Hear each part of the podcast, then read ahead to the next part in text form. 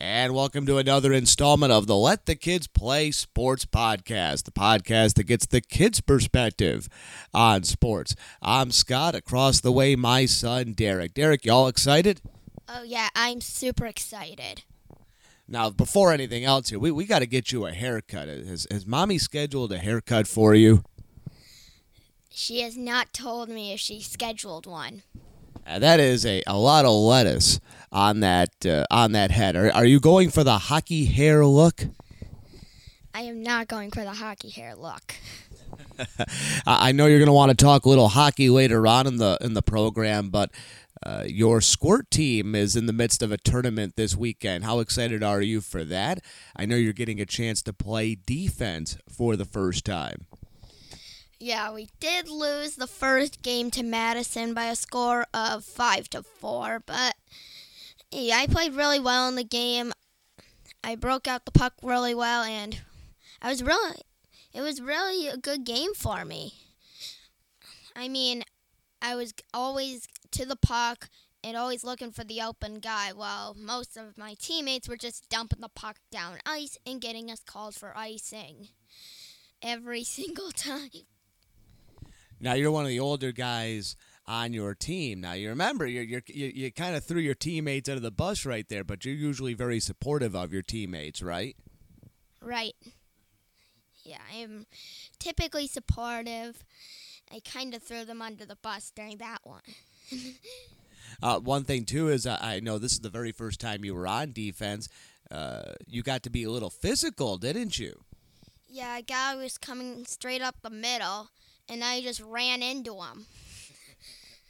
he gets a big smile on his face for that. Well, what do you want to talk about this week? Well, I wanted to talk some Blugold football and some NHL hockey. Well, let's start off with the Blugolds. At the time of this recording, they're getting ready to play their second to last game, final home game of the season, as they will take on the Platteville Pioneers and end the season next week at La Crosse. Derek, your thoughts? Well, after losing your last four games, you're kind of just looking to get a win today. I mean, you have this Platteville team that you're up against, and you really want to get that. You have the passing game going after last game with a after on the first play of the game, 52 yarder.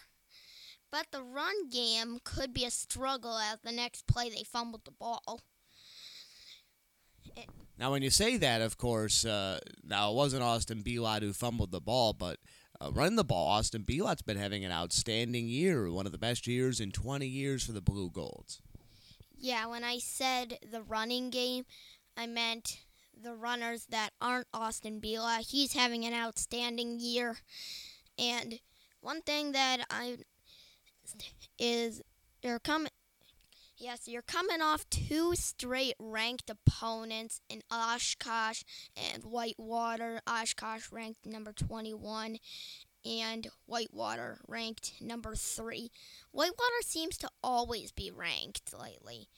They seem to never be non ranked because, well, there's, I mean, they're amazing. I, they were.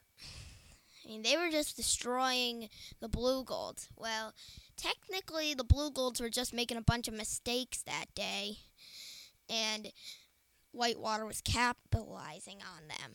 So, so that just shows that they're better. They're really good at capitalizing on mistakes.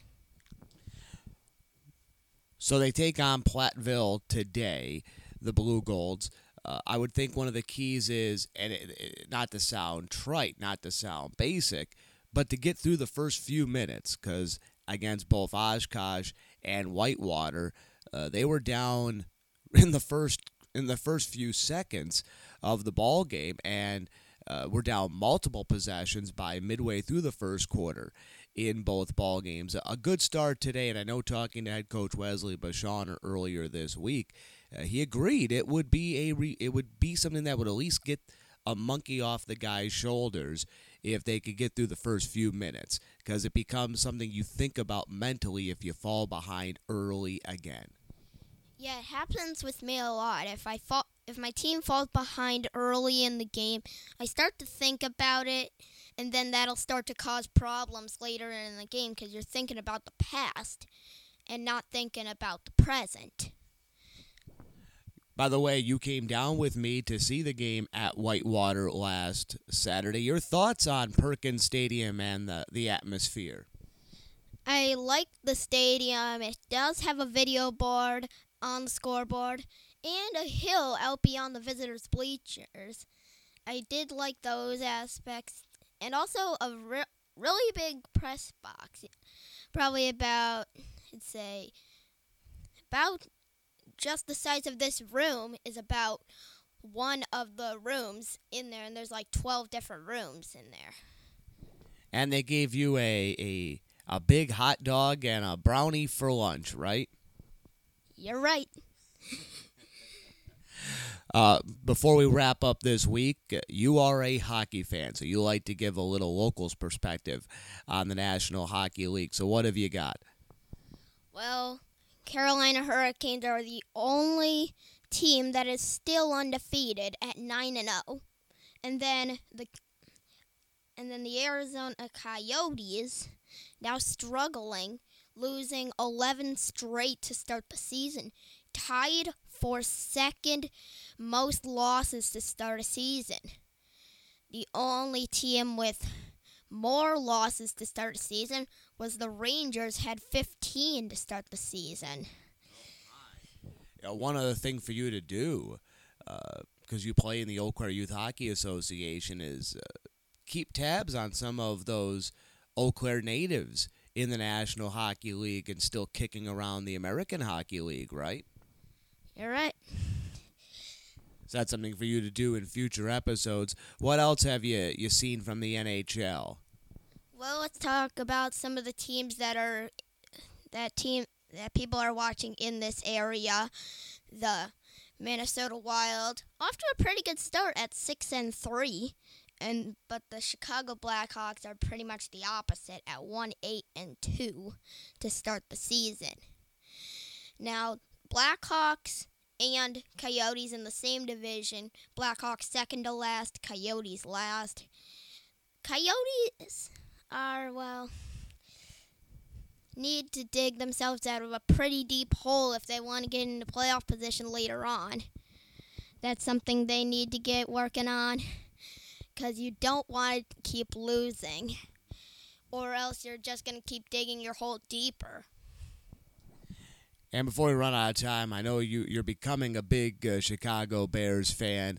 Bears lost last week. This week they play Monday Night Football. So a chance for you to watch, but you've got a late uh, hockey practice on Monday night, but you'll be able to catch the end of that game. Uh, it's a lot of fun to be at school, isn't it, when you're one of the rare Bears fans and everybody else is, is a Packers fan. Even non sports fans tend to lean towards the Packers. Yeah, it's always funny to watch my classmates whenever the Packers lose. They all go bonkers. And of course, uh, Daddy over here got a few days of joy with the, the New York Jets because uh, what was the key to the Jets uh, this week? They were letting Mike White cook, and then he gets injured. Uh, uh, the, the, the, the Jets can't have nice things. Uh, one of these weeks, Derek will have to keep us up to date on what is going on with the Milwaukee Bucks, who have had a sputtering start, but uh, it's the NBA, and boy, oh boy, uh, the NBA does have. They, they, they would talk about it for a while with, say, college basketball, and they would talk about it in the NHL, but it, it's very much an issue in the NBA. There's, for a few teams, where the goal is simply to get into the playoffs, the regular season means everything. But for a team like the Milwaukee Bucks, who you feel pretty secure about, you're not going to be concerned about the plight of the Bucks until if this continued until January and February. So it's hard to keep tabs. Pretty much, it's a an elongated preseason. Uh, Derek, do, do any of your buddies talk NBA and the Bucks at school? That's one of the topics we don't really dive deep into, but we sometimes talk about it here and there. And uh, last but uh, But certain, certainly not least, Derek, you were right with the World Series. You picked the Braves. Yep, I knew they were going to get it this year. All right, that'll do it for this week's edition of the Let the Kids Play Sports Podcast.